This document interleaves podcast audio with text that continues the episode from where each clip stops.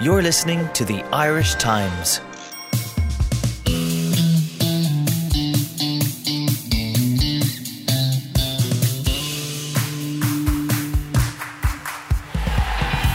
Good morning, Gavin Comiskey.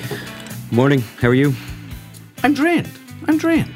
Tough all weekend, wasn't Tough all weekend. Well, like, I mean, it's exhilarating to be at those two hurling matches over the weekend. You know, you can't really feel more alive than being at those games, and yet uh, there there's a price to be paid for it. And and I see in your pale visage across wrote, from I wrote two pieces over the weekend, so I'm okay. Like, you, wrote, you wrote about 14. I disagree with you, by the way. Uh, you said Nicky Quaid was your the best thing that happened all weekend. Sure. It was Peter Duggan. It has Well, to be there Peter. is that. I got. Can I just very quickly quote what Sean Moran put a little his little Yeah. paragraph that got pulled out on the page. I think it's on page two. He's Peter Duggan's score, which is this is this is the great one of the greatest. It's going to go on about the greatest score Croke Park's ever seen. But Peter Duggan's score from play to equalise for Clare in the 64th minute, one handed off the stick and surrounded by angry defenders, could hardly have been bettered had he been chained Houdini like and locked in a chest at the bottom of the canal. exactly. The- but Good like, sport gets good that- riding, you know. But like that was that was one of I would say twenty or thirty memorable incidents from the weekend, and it was just so it was just such savage stuff all weekend. Yeah, we should get carried away with it. It's Yeah. worth it. You know what I mean? Like that, but that Duggan thing, it was so there is. You're right. There's so many things, but just the belts he got, it, Yeah. it encapsulated the whole. These go away big strong men are going to savage Yeah. you, and they hit. They tried to. They hit him as hard as you could possibly hit him Yeah. on a hurling pitch, and he bounced off, and, and then the skill was just otherworldly. It was incredible. Uh, we're going to talk about that later. Uh, we have uh, a couple of really interesting guests coming in later. Uh, Natalia Coyle, uh, our modern pentathlete, uh, has had a magnificent summer where uh, she's won a silver medal in the World Cup and uh, been part of the Irish team that won a silver in the European Championships a couple of weeks ago. She's in to tell us all about it. Johnny Watterson's going to be here to talk to us about uh, the fantastic progress of the Irish women's hockey team. The great Irish international hockey player Johnny Watterson. The great- Not many people know that. Not many people know that, but Johnny, yes, Johnny, in his dark and sordid past, was an Irish international hockey player. Uh, but he uh, is now he brought his daughter to see the the A good women's hockey team. player as well, by the way. Indeed, Yeah. over in London last weekend. Um, and he- he'll be in to tell us about the World Cup. Um, but we will start with the hurling. We will start essentially. I'm going to bang on about this about how how drained we all are after it. In many ways, we are the real victims here. At least these uh, players all get to do their recovery in fancy hotels with nice swimming pools. We are in here Ice baths. nice baths and all of that. Uh, we've not quite got our ice baths this morning. Sean Moran looks very refreshed. Sean, I must say, you you clearly have done your recovery before coming into us. You did, yeah. Yeah, you work all year, year for these these days and weeks, Malachy, you know. Well, we are all big game players, as I'm sure we showed in the paper this morning. Sean, it was uh, like just a remarkable weekend. Like like the the level of um, of uh, over egging of how magnificent uh, hurling is can, can get a little irritating at times, but. Like at, at a certain level, after a weekend like that, you just kind of let sort of sit back and let it wash over you to some extent, don't you? Yeah, I, it, it, it's a game that just seems to lend itself to instant mythologizing as well. I I remember uh, a match, I think it was the 2004 Munster final, that uh, you know, as soon as it was over, people began discussing, is that the greatest match ever played? yeah. You know, were, I remember they were saying it at uh, half time that day. yeah, and, and you know there is that that kind of leaping to, to to judgments, but the body of evidence for this season is fairly impressive uh, uh at this stage, and has certainly caught me by surprise in the sense that I felt that the round robin provincial championships were just clipped on because hurling people got kind of worried about hmm. What the football round robin would do in, in later in the summer, and yes, the hurling round robin assisted obviously by what we've talked about before, the competitiveness within the provinces, which isn't always there, um, was just remarkable. It dominated the, the early summer, and uh, what's happened since is that you know because there were these fears being expressed that oh you know football will drown hurling this year, and uh, uh, and and it, not only has it not happened, but possibly there's been a reverse takeover because even you know when you look at it, the, the, the first weekend of the of the football round robin um, had to had to share the bed with the uh, Galway Kilkenny replay, Yeah. and now the final climactic weekend of the football round robin will have to share space with the Galway Clare replay. Uh, so it's been really. Uh, it's been really a summer of, of hurling. Now, I think that competitiveness we talked about in the provinces has obviously assisted even in the playing out of the, the All Ireland stages because there's just not very much between any of the, the teams, you know. Because if we were looking at it a couple of years ago when Kilkenny were at their, their strongest, there wasn't that same sense of possibility about the, I wonder the whole as well, thing. though, Sean, there, there's sort of self perpetuating element to it. Uh, like, the more games these teams play, the better they get. Like, this is the.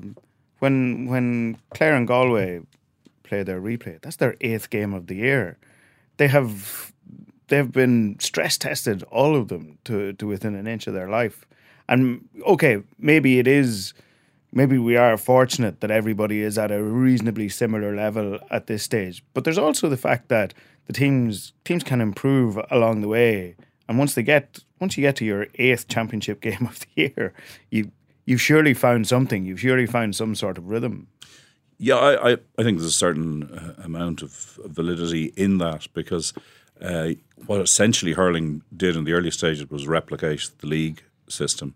And the league was always more competitive than the championship because it was a series of uh, rapid fire matches. Uh, it wasn't these big collisions the championship tended to be built around. And I think that has contributed to it. And even something like the home venues has contributed to, to it because teams do better on their own home venues. So, so you know they've got put, they got points on the board early in the summer. A team like Clare that had been doing really badly in championship uh, uh, in recent years under the old knockout format in, in Munster uh, found its you know found its rhythm, uh, and I th- think the two matches they played in Ennis, which are their first championship matches at home since 1997, um, you know, really contributed to that. And as you say, the more you play, uh, the better you get, and certainly the the more practice and teams developing improve because they get they're getting you know a couple of championships worth of matches in the one summer uh, this year, and you just feel a bit sorry for the team, you know, for for Waterford and Tip Yeah. at the, the the dawn of this uh, bright new world. I mean, having been you know All Ireland finalists in, in recent years, we're just uh, out watching everyone else um, in, Sure. in recent weeks. How that they've struck gold, uh, hurling, do they? What do they do if they tweak it now? Because seven, eight, nine games feels about right, doesn't it, for a serious championship? But what do they have to do to fix it? Like, is the two games this weekend on two semis on a weekend that's come into a bit of criticism already, even though it, it can be phrased as a hurling festival and all that. But Yeah. what, what has to be get done to, to just, just to perfect it? I'd say that I, I felt that, that the weekend worked worked reasonably well. I know. I mean, Malachy's right to contact amnesty from our point of view, having to cover two matches in in, in one weekend. But you know, from the, the games point of view, I, I thought now. Admittedly, again, I mean, just outstanding matches one day after another, and for good measure, one of them not properly finished yet. So you know, we go again uh, a, a week later. I'd say the big thing that will be fixed will be in the provincials, and that's the the building a gap week into it, so that teams don't have this run of three matches. Um, and I think also teams. that was the major flaw. That just stood out. That kind of probably killed off Wexford, didn't it? Um, well, no, I mean, sure, Wexford made us to the to the knockout stages. So I mean, it was you know it was Clare that killed off Wexford. And I, but I know what you mean. But I, I think I think Wexford put a lot into the early season as well, and you know they were looked to be running an empty a bit. But they got by the time they got to Páirc Uí Chaoimh a couple of weeks ago. So uh, I, I think there will be some tweaking uh, on it, but I think counties get used to the, the rhythm of, of regular matches as well. You know that you can't uh, throw the kitchen sink at every match. You know when you when you have another one coming. But I think that break to just equalise it a bit for, for teams, so that you know there were a couple of teams, uh, Dublin and Clare. Uh, you know, hit the jackpot of having two matches, a break week, and then two matches. Whereas the other teams all had to put three together at some stage, and, and their third match, the evidence was that the, that they suffered. So, uh, so yeah, that'll that that'll be looked at. Um, Um, the games this weekend, uh, there was a certain point, I think about 10 minutes into the second half yesterday, I think there had been 10 scores in 10 minutes, or, or maybe even 11 in the first 10 minutes of the second half of normal time. And part of me was sitting there going, this actually. It wasn't. It. I didn't feel it was as enjoyable as the night before because there, there was something far more elemental about the night uh, about Galway Clare. I felt, uh, but again, like you can't. Sometimes you just can't really. you can't dismiss a hurling match because it just took off towards the end of normal time. Um, and I'm not sure. Well, I'm not sure that it, it, there's even a point in saying which was the better game. I kind of still kind of felt that there was more sort of championship hurling in, in Saturday's game than yesterday. I thought there was just so much space yesterday. It's maybe Cork games tend to do that. There does tend to be more space to express yourself in Cork games. Yes, it was interesting actually when you look back at the drawn match between the counties in June, played in Páirc Uí that uh, that it was very loose in the opening phases. But then when Aaron Gillane got sent off and it went down to 15 against 14, suddenly all the space mm. closed up. Um, I don't know because Limerick tightened things because they were they were a man short, but it, it, it had a big impact on uh, on the match. I mean, Limerick kind of raised the the stakes certainly physically uh, at that stage because they kind of had to because they were making up for being a man short. Uh, and yeah, I, I, I take the point about comparing the, the two matches, but I think you know the the structure, the narrative of the two matches was, was different, and the the Clare comeback was impressive on, on Saturday, but it was done reasonably early. I mean, they got a, an injection of five points, uh, I think, you know, in the first half mm-hmm. to trim that big, big deficit uh, they were facing. And more crucially, they stopped the bleeding at the. Yeah, you know, and they, they, they, made switches. They halted that, that, that, yeah, Galway, and, and, and, and, Galway never really got yeah. away from them again. Whereas Limerick, you know, were staring into the abyss. When you're, you know, you're when Darragh Fitzgibbon slings over that point for the six point lead, and it's the second minute or, or something. I think this is this this is done. All so the fizz, I, I, all the fizz went out of the crowd at that stage. Yeah. Like Shane Dowling got the next point. He was just very on the quickly, pitch yeah. very quickly. But even at that, it was, it was it, yeah, he got a, the long free and then the next point. But it was still only polite applause for his. Yeah, I was writing the live report, so about two three minutes before that, I made the decision. I'm going to write 900 words here now in Cork going to the All Ireland final because you have to make the decision. yeah. And it was a nightmare. Um, but More so, suffering. Yeah, exactly. don't do live hurling. It's just hell. And actually, I can do anything now because I've got through that. But the I just imagine the stress of the people in the crowd, and you're looking around at Limerick people, and the big screen was going on them. And there was a woman crying. There was a man buried yeah, in his jersey, yeah, right, yeah. and I want to see those people 15 minutes later. At um, at this uh, Gillane's point, Gillane, was the leveling score Gillane's free did Gillane score a close in free to level it, or maybe put them a point put ahead? Point, I think point, that was the seventh the point. Yeah, of, put, the, put them a point ahead. Yeah. And I actually, while he was lining it up, I stood up in the in the press box to look back at the crowd because, mm. like, the crowd was just going bananas yeah. by this stage, and uh, uh, uh, Murish, uh, who hands out the the programs mm. in, in Croke Park, came over and tapped me on the shoulder, and he says keep your eye on the uh, keep your eye on the game. And I said, no, no, no, no.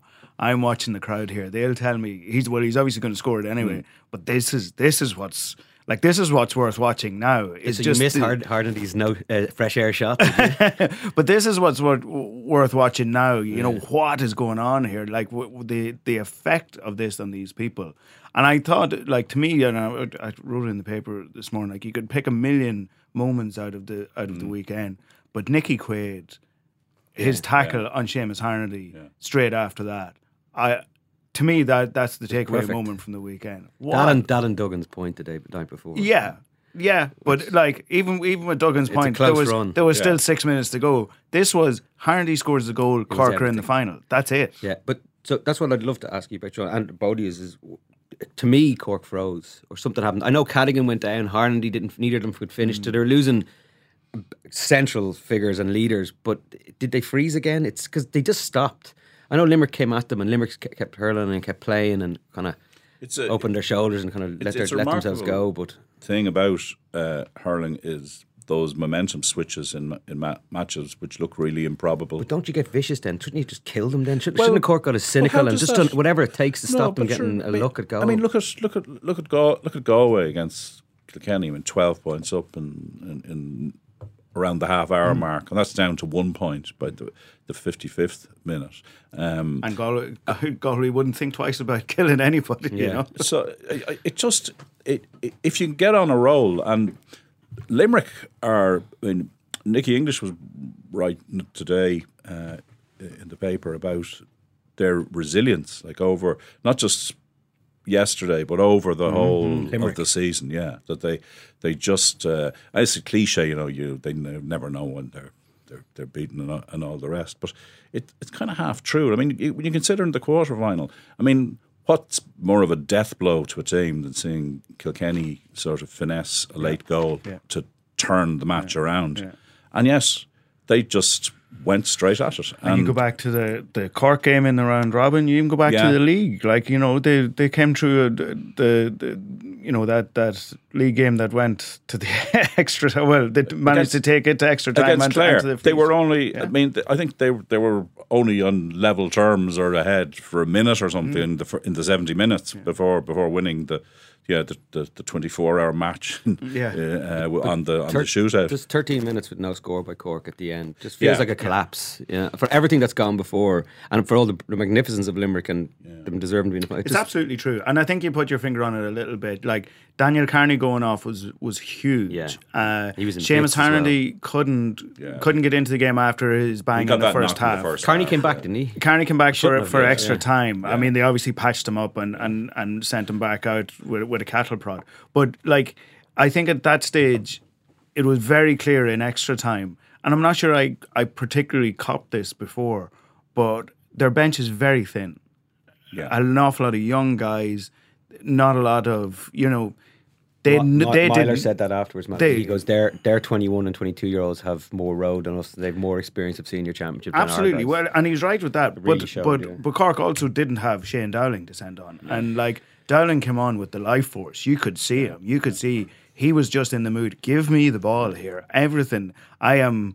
I am buzzing here. I have way more energy than everybody else on the pitch, and I'm not missing a single shot here. his interview post match with John great, Cantwell on the pitch. He covered everything. He covered the please leave us alone. We have to go underground thing.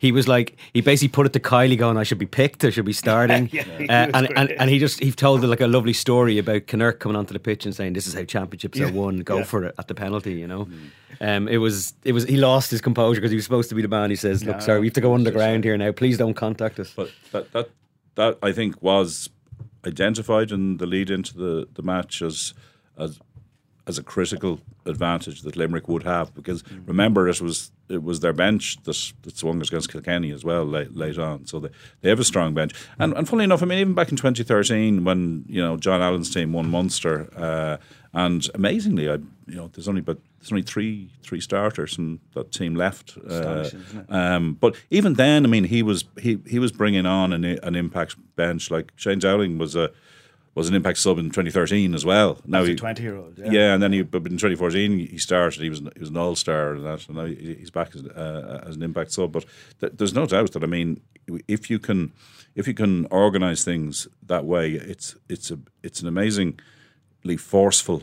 Uh, card to play Have you to seen, bring ever people- seen such damage to players though than ever before in, in a summer? Like we don't. Joe Canning and McInerney might be out. Their Galway's season might might have collapsed now before we even know it. Mm. Um, like, have you ever seen such damage done to players as just the, the toll that's been taken for all of this, all of this great hurling? Well, yeah, I, I mean, you you do get you do get injuries. Um, uh, I, I don't. Maybe there's maybe there's something about uh, maybe something about extra time in a in a, in a semi final that it's, it's particularly demanding. Certainly, they were kind of fairly they're fairly wasted around the place. It was Uh, a field hospital. by the yeah, but I don't know. I mean, I, I think that, I think teams and players like having more matches, Yeah. um, and I think it does put a premium on a strong panel because you are the more you play, the more likely you are to to, to pick up injuries. Uh, whether it's a result of playing more matches directly, I don't know about uh, about that. Uh, Saturday night, John. Much much like much like yesterday, I thought the the sort of closing five minutes of normal time, or maybe closing seven or eight minutes into injury time of normal time on Saturday night. That's I mean, like that to me is as as as frantic and as I, I, I used the word elemental in the in the live report as a sport can get. Like I, I just couldn't get over everything mattered, and uh, the the quality of it stayed really really high for those that specific period. I mean, it was high the whole time, but that was that was astonishing stuff. Now at the end of the game, It was because there's something there- there- there's something a, a bit. It, it sounds um, strange or paradoxical, but there's something a bit laid back about Galway in the sense that they you know, go in and they beat up teams early on, and then they seem to you know they seem to wander a bit, and they get the league gets cut back, and they go again. And what I felt was interesting on, on Saturday was I didn't really think at any stage that Galway were threatened with with, with, with defeat until you get to the second period of extra time and, and Clare get a goal, and then you suddenly realise, God, actually, this match could go against Galway, and uh, the response was was fairly good. You know, they had a, they had a point scored immediately uh, after it, but y- y- with the draw, the extra time, the, the replay, it's possible to lose sight of the fact that Galway really dominated that, that match on, on the scoreboard. I mean, they but they could never shake Clare. I mean, against Kilkenny when they had that big comeback, Galway pulled away and, and won and won by seven. But they couldn't get it beyond about three points on, on Saturday. Every time they looked like they were going up the gears and going to pull away. and Clare that was came the back thing at them. because Clare were able to to get back and to get level, uh, but Clare, I, as you said, didn't get ahead until Aaron Shanagher's goal uh, in in extra time, second half of second extra half time, of yeah. extra time. But I mean, it was it was phenomenal stuff.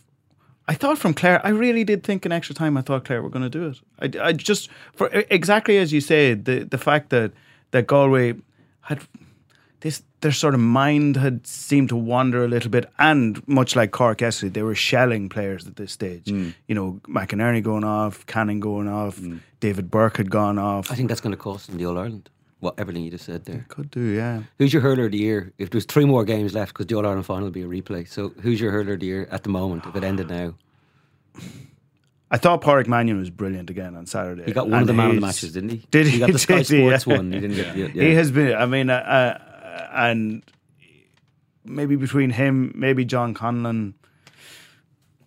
How would you pick? How, like Aaron Gillane? It could be. You know, the the the short list might have to go beyond three for once. yeah. I, I, I thought Pádraic Mannion was exceptional on, on Saturday. Duggan got the RTÉ one, and Yeah. Mannion got the Sky Sports one. Yeah, From I- the same Littlewood sponsor. Ma- Mannion just, I mean, he was everywhere. On he was the one Galway player whose performance didn't have sort of peaks and troughs over the seventy minutes. He was That's right. He was he was at it all the time. He was Um, always sweeping in, yeah, and collecting the ball here and moving. and he's on been at, he's, he's been he's been fantastic all season. Tony Kelly, I like not for hurler deer. He might play himself into it, but what, what what did you feel like? I just thought he changed everything when he moved. He's he's had a kind of a, a sort of a patchy year. Like I mean, at, at times he's touching the heights that he reached in 2013. Uh, you know, the he, he comes into matches, he roars into matches, and knocks off points from all over the place. But then maybe goes a bit bit quiet again.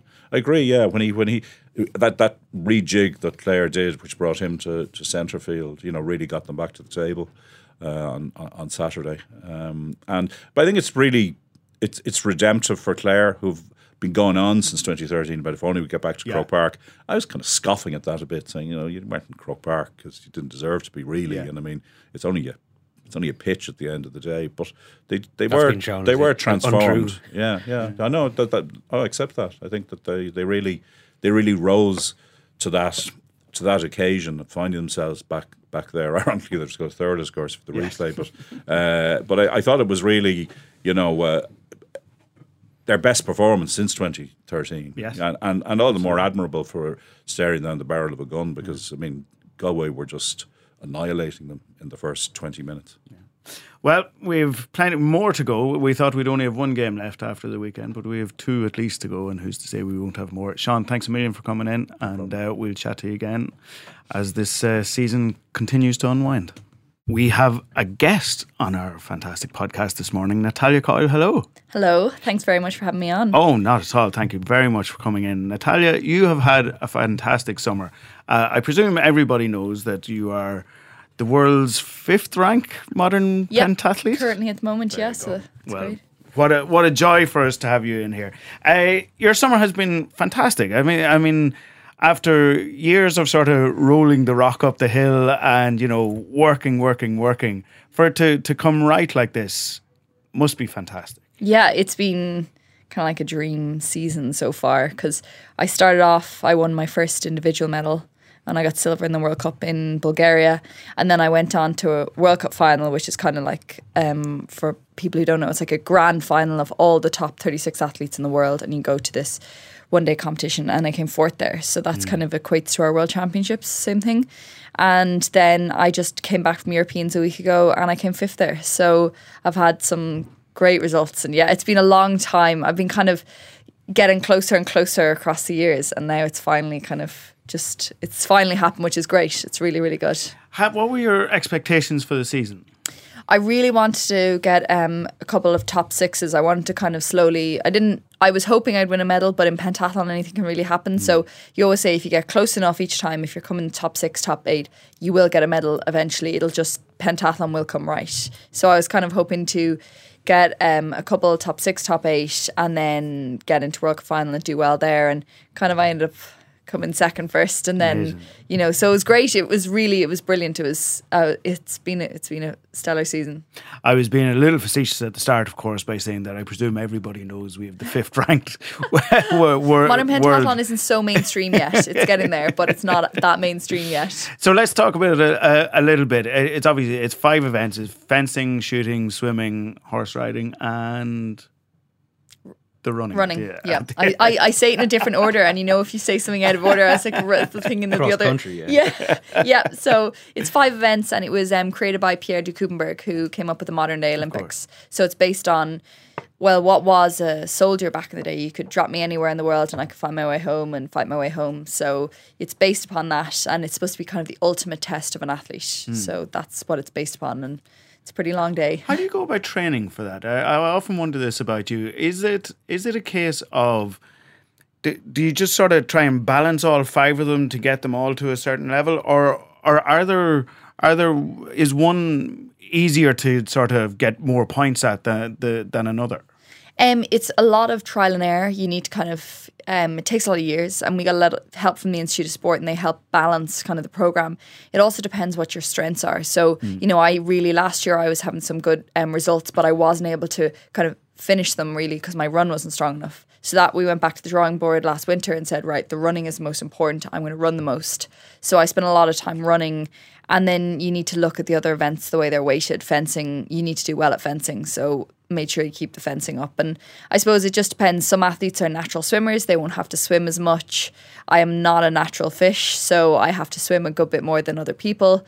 But it's just a bit of trial and error. And over the years, you can kind of figure out what your body can take and what can't. So you work up to the the very hard training over a course of a couple of years and that's what it is but it's interesting because each week is a new week and you know you get to do lots of different things all the time each day is a different day and it means you do different training sessions and you know it's always interesting i never have to do one sport i'm never bored Because it's, I always find it uh, fascinating how athletes or sports people in general train. I remember talking, Gavin, you know this. I remember talking to Alan Quinlan once about, you know, um, The ultimate you- athlete. The ultimate athlete. But uh, Oh, when, when he when he was doing when he was doing the the column for the Irish Times, he was talking one time. I found this very fascinating about the build up to like a big game. That one thing that that they would do that people might not think about is that um, you would work on your strengths.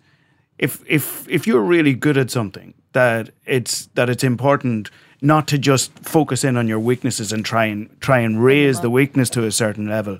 Take the thing that you are really good at. They had at. to change the rules of rugby because Munster did that so well. they just their pick and jam thing that they Yeah. won European Cups off it and O'Gara's boot. So they literally had to change the games of rugby because Munster kept focusing But on I wonder, is so there an element of that with you? Like, is there is there one of the five or two of the five that you really enjoy and, and are uh, feel that that you're more natural at, and you you know that it's important to keep working at, at those. Yeah, well, I suppose, especially in pentathlon, if you've got a strength, you need to make sure that stays a strength. There's no point trying to bring everything up and it makes you too much of like level playing field. That's when you dominate, basically. Exactly, and there's a couple of specialists we call them, you know, in pentathlon. So you might have a swimmer who's incredible, or you might have a runner who is can run right up the field. And this year I've been I've worked a long time at it, but I've been really consistent with a really good fence, and that puts me in a really really good position before I do everything else. So I could be in Bulgaria, I won the fence. and then I end up quite far ahead of the field before we do everything else. So it kind of it helps you start off the day really well. And there's been a lot of stats done that maybe if you're in the top five after the fencing, that they're the medalists in the top five, unless something like mm. the horse riding doesn't go well. So that's kind of where you try and go. But fencing is the only other time that I can influence someone else's results because I can beat them. So some days it doesn't go as well as you hope. It's a bit of a roller Is coaster. that, is that from? Were you doing that since you were a young child, or No. is that in your background, or how did that Um, how did that come about? You were so good at it. No, I don't really know. You know, I'm not really sure because we started when we were about 17, but you know, I didn't do constant training then. And, uh, you know, I trained a lot when I was in Trinity College, and there was a very good fencing coach um, called Tristan Paris, who we still use today. We go over to England to use him. And, you know, I think it's just a culmination of different things. I'm left handed, not many people are left handed. And it's just kind of a style that you kind of generate across the years that just seems to be a little bit awkward, I suppose. the sport is growing, and a couple of weeks ago, uh, as well as your fifth place in the Europeans, like you, you won a team medal. Like it's fantastic the way that there are more people doing it now. Yeah, it's great. It was um, it was a fantastic day because I was delighted after I finished fifth. I was so close to a medal, but you know you'd be happy with the fifth. And then we were all just kind of you know saying well done to everyone in the team and just to different people who'd won medals. And then we kind of looked up the board and and we're like, Ireland, why is Ireland in two? No way. And then and then it kind of clicks, and because we'd never even seen it before, like it took a few minutes, and then suddenly like Sive is screaming at the other end of the range, and then Eilidh's at the other end, and we're like jumping up and down, and everyone is looking at us as if we're like, what's going on? And then everyone else looked, and they were like, Ireland, can't believe it, and it's really nice because the international community kind of has seen how how we've grown as a sport in Ireland, and everyone was so happy for us, and they were really really happy as well. So it's really nice, and I'd yeah, it to is. get you now, though. Well, It'd be nice until you start winning medals. yeah, I know. Till till it keeps happening now. They're like, yeah, you can have that medal. actually you won it sort of by accident. Well, like, well, did, did, did you not know there was a team competition? we we did, but like, I suppose at the start of the day, we, we've never really had a team Mm. before to contest. So we, the first time we actually had three girls was last year in European. Yeah. So it wasn't like it's something we're used to and hadn't really thought about it. And then suddenly we're kind of looking around and God, like, and we didn't even have podium tracksuits. So we were all getting white tops to match and making we sure we had black shorts on, and everyone was there in their smart uniforms. And it's like, oh, so. The other two, of course, are Eilidh Prise and Cy Cy Brassel. Brassel, Yeah. Um, and do you train with them at all, or is there any sort of uh, like do, do have they worked out at the institute as well? Yeah, well, we um, Sive was based um, here up until last year, and Sive's actually living in Paris now, and Eilidh is in GB, so she lives in GB. So we actually are kind of spread around the world, which but we all come together for obviously competitions in a couple of different camps. So kind of our multicultural um, training basis at the moment. So it makes for interesting chats when we meet up. Anyway. So you're finished now for the summer, is that right? Yeah, free. I'm finished for the summer. It's been a long season because our worlds this year are in Mexico City in the start of September, and we haven't done an altitude block this year. We want to focus on World Cup final as our main event. And that is also a one day event, and that's what the Olympics is. So we kind of wanted to really hone in on skills on that. So we're not going to go to Mexico, and we're going to start training again for Europeans next year, which are earlier in the season, and that's our Olympic qualifier. So that's the really big one. So that's what uh, everything is kind of focused on too for next year. The whole So- question is: are you get are you getting looked after funding wise, and just the ability to be the best you can possibly be from all Yeah. the? uh, There's obviously a couple of avenues that fund what you do, but Yeah, well, I've great support from the Sports Council. So I'm on carding there. So that's what some international athletes are on. So I've got some good carding and I can use every facility I want out of the Institute. And we're really lucky because we had um, Martina McCarthy as acting um, performance director of our sport at the moment. And we have her come with us to competitions and training camps. And that's kind of something we wouldn't have really had before. But as years have come along, it's kind of something we get more people. We had our psychologist, Kate Kirby, come with us as well to Europeans. So we're kind of getting more and more as the years go along. And I definitely think, um, no, we're very lucky in, in terms of funding at the moment. So hopefully I'll continue. how important is it to have Kate with you at events and stuff like that? it's really it probably not as important on the day and she'll probably say this herself as well but it's great for future work. So there's not much you can really change in the moment you know but in afterwards she can be like well you didn't really handle that situation that well or that was really good what, what you did there And it's kind of, especially when I was younger, I remember Kate came to Europeans and I wasn't good at dealing with my emotions at all. And I think I was hiding behind a plant at one stage trying to avoid her when it was going really bad. And she only remarked on that as well. She was like, well, back then there was just like a list of things that we had to work on. And then this time around, it's really focusing on just the finer details. So it really helps. It's just kind of, making sure that you've kind of got the big things sorted and then work on the smaller bits and that's definitely Kate can help kind of keep the whole thing together and especially on times when it's really high stress as well Well, whatever she's doing and whatever you're doing is clearly uh, paying off. Natalia, I'm delighted for you. I met you a couple of years ago and uh, I've just been following you ever since and couldn't be happier that things are starting to come right. And I just hope it keeps going well for you in the future. Thanks, Thanks so much for coming in.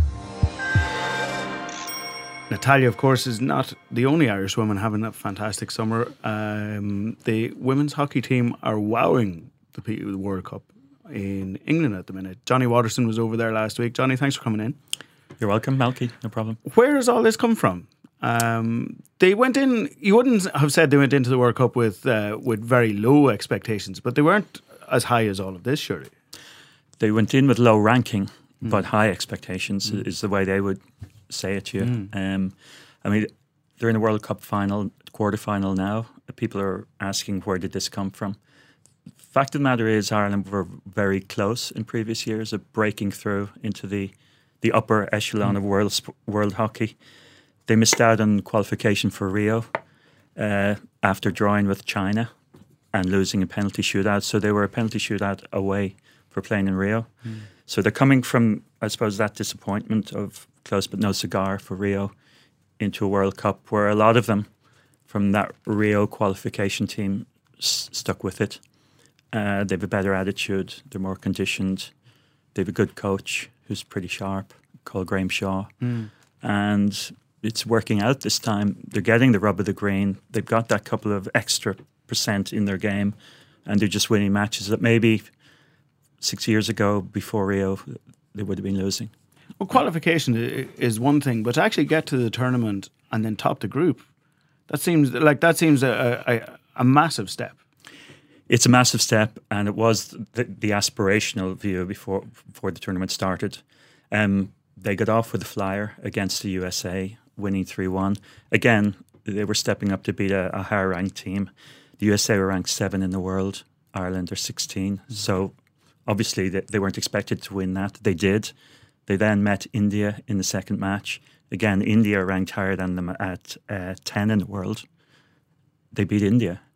Then they lost to England in the final pool match, which was inconsequential. England are the Olympic champions and ranked two in the world. Ireland lost 1 0 to them in the last 10 minutes. So it's a team with momentum. It's a team where all the players are playing to their maximum, and it's a team that has now got belief that they can front up to any other team in the world. Johnny, you were over at the India game. Is is it kind of almost shades of what Fiona Coghlan's rugby team did in 2013 14? What's the potential for them, what they can do here? Where the general populace didn't know about it, but people inside hockey, like yourself, who've been writing about it, um, knew that there was potential for this, and now it's starting to blossom. Like they could go to a semi now, or Yeah, I think even. I, I, I think so. Uh, again, it was you know Shaw brought in these percentage gains as as they did in rugby in Fiona Coghlan's era, where you know they conditioning 2014. They said we got to be better conditioned. They brought in Gary Longwell, former Ulster rugby Yeah, player, as, as a mentioned, as a psychologist. Again, you're you're adding little bits that weren't there before. never knew Gary Longwell had a sports psychology background until I heard on the radio yeah. this week that he Or was a in with hoc- the uh, team. does he have a hockey background, or is it just as a professional sportsman? Uh, just as a, as a sports psychologist, He would have been some hockey player. Yeah. There were, there's a lot of rugby connections in hockey. I, guess so, mean, yeah. it is Hannah Matthews is playing there. Uh, her dad played uh, for for Ireland. Um, Hannah Bowe in the past. Hmm. Tommy's sister played for Ireland. So yeah, it's a school system where hockey and rugby schools are, are sort of similar minded Is schools. it still that though? Because like obviously rugby's expanded outside of the school systems in a big way in the last generation. Is hockey still very strictly aligned with their schools hockey teams, which is plenty of obviously, but Yeah, it's still it's still schools still generate good players, and it's, it's similar to rugby. There's a broader base of schools, especially in women's hockey, where the Loreto, the Loreto Order, produced loads of great players, and there's several on, on this team. Um, I think there's four UCD uh, students who are playing on it. Uh, they would have come through the school system. So that it, all the hockey players come through a school system, much like rugby, and it's a very strong school system. Um, People people associate you with writing about tennis, boxing, and rugby. But how many caps do you have for Ireland? I have 25. I'm not going to ask you. I'm not going to ask you for the years that you won them. But like people, Now wouldn't associate, now- people don't know you're a hockey international. Now they're now they're earning 250. Uh, Shirley McKay, who's playing a, who who will be playing on Thursday in the quarterfinal against either Italy or India.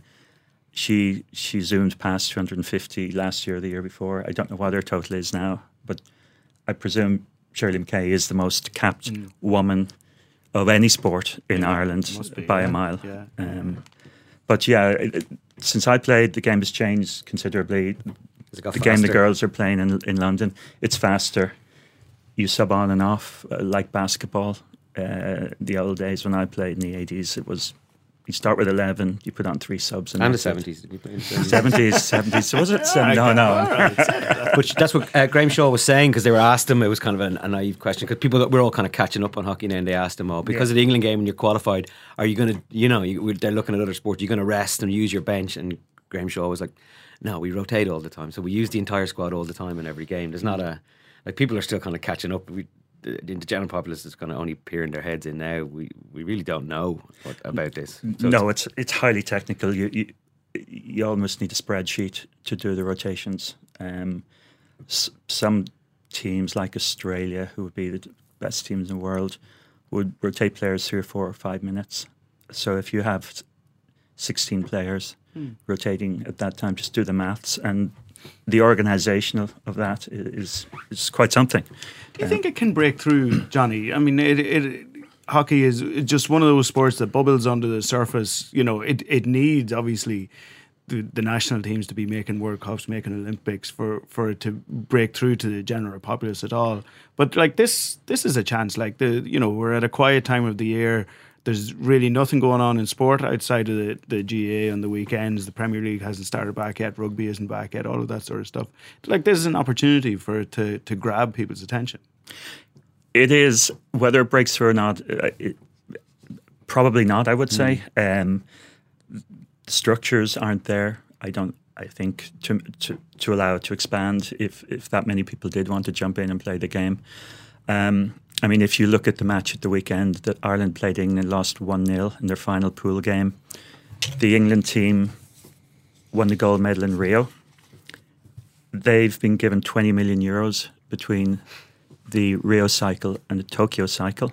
So that's funding for hockey, for in, GB hockey between Rio and Tokyo. The Irish girls have to pay Hockey Ireland 550 euros a year to play for the country. That disparity alone, That's if you take out everything else, that that wouldn't allow an Irish team to to play at that, uh, that level, sustained level for a long time. They need funding. I mean, they're they're being killed. Really, they're, they're students and mums and people just on work. The usual thing, amateurs Yes. are trying to play a professional game, and in this case, succeeding in beating teams who are who are centrally funded. England have forty players, forty males and forty females, centrally funded on full time contracts. So they've 80 hockey players on full time contracts between Rio and Ireland can't compete with that, but a little bit more funding so that at least the players didn't have to put their hands in their pockets and hand over 550 euros. Explain that. Would Does- help. Does that happen all the way down through the system? You have to pay to be a representative at hockey, like right through. It happens all the way down to the Leinster under 16s. So you want to play representative, you have to pay. Yes. you That's do. deeply flawed system. It's a deeply flawed system. It's something I've railed against for a while. Sounds very elite for starters. Well, that's my that would be my my view on it. It makes it elite because if you can if your kid is 14 years old and talented, and suddenly they start asking you for hundred pounds for this or hundred euros for that, They'll be playing camogie pretty quickly. yeah, um, I think it's it's a flawed system. Um, it needs to change. Just how does it? Just, if anything good can come out of this World Cup, it's for starters. These Irish heroes are not going to be paying 550 euro. But how does that start? starts with Leo Varadkar backing up the tweets he sent, congratulating the Irish hockey team for getting to a World Cup quarter final. That's great. It's all very well, but maybe the Taoiseach could start at the funding level mm-hmm. and say, well, yeah, these these women are achieving great things by making it to a World Cup quarter final. And now they have a great chance of getting to a World Cup semi final because they're going to play India, who they've just beaten, or Italy, who are ranked 15 in the world, I think, just, uh, yeah, 17 in the world, one place lower than Ireland. So Ireland are facing a team they're ranked higher than, or India, who they've already beaten. So they have a good chance of semi final. To change things dramatically, they need more money. It's a bottom line issue there. They need it- more funding. What's the executive like in Hockey Ireland? Are, do they are they willing to do this change? Are they willing to kind of move towards a professional elite a team for their for their international teams, or what's that's lo- obviously the problem here, is it? it's a problem that's there's been an Irish solution to that in some instances, in that some of the girls are good enough to play in Holland and in Germany. And Megan Frazer, who's a fit Megan Frazer, one of the best players in the world, she plays in Mannheim in Germany. Uh, Chloe Watkins, who's, who's playing there, plays in Holland. Um, so they they offset the being unable to play professionally by moving out of the country and doing it somewhere else, which isn't ideal, but it's it gets them the level of hockey that they need to have to start going to World Cups and getting to quarterfinals. That quarter final will be on Thursday. As you say, it'll be either India or, or Italy. When will we know? We'll know uh, tomorrow, Tuesday. Tuesday. Yeah, they play on Tuesday. The winner meets Ireland on Thursday. Ireland al- also have an extra two rest days before they play that match. Although they had a tough match against England, now they've a clear run until Thursday. So they're going to play a team playing on Tuesday, on Thursday. So you know, it's, was there was there uh, much of an Irish crowd over there last week? there were more Irish people at the Ireland game against India than any other nation. Wow. There were, I would say, th- three hundred. Wow. Uh, You went as a punter. I went as a, a fan with my daughter. You'd be going as a yeah. rider if they keep this Yeah, up. 37 degrees in the Olympic Stadium. A great venue for people who hadn't seen the London Olympic Stadium. You walked right through the, Olympic Queen Elizabeth Park, it's called the Olympic Stadium. Was there with West Ham on the Queen Elizabeth Park. It's called the Olympic Stadium. Was At there with Stratford. West Ham on, Yeah, on yeah, the of roof course, now. yeah. You've got the metal uh, structure, the load of bent wire Oh, and yeah, steel. it's It's still still there. there. Yeah. Yeah. The velo, the beautiful velodrome, which is a sort of wavy building, is still there. The, the swimming is still there. Is it still a bit of a wasteland around it? I was at it in 2015 Wo- Rugby World Cup. I was out there. Is it? No, the the wasteland has been regenerated into apartments and parks and walkways. So it's completely regenerated East London. Yeah. Well, we will uh, hockey ole ole ole for the rest of the week, uh, We will, especially if they if they get through on Thursday. Johnny, thanks a million for all of that. Not at all. Uh, thanks everybody who was around. Thanks uh, especially to Natalia Coyle who came into us earlier, and to Sean who was in talking about the hurling. Thank you to you, Gavin, for uh, sitting in again. Hopefully, Pat's we'll- soon, isn't he? should be back soon. But you're doing very well, so maybe, maybe we'll keep you on. Uh, thanks to Declan and JJ, and to everyone listening. We'll see you again next week, folks. Thanks a million. Hey.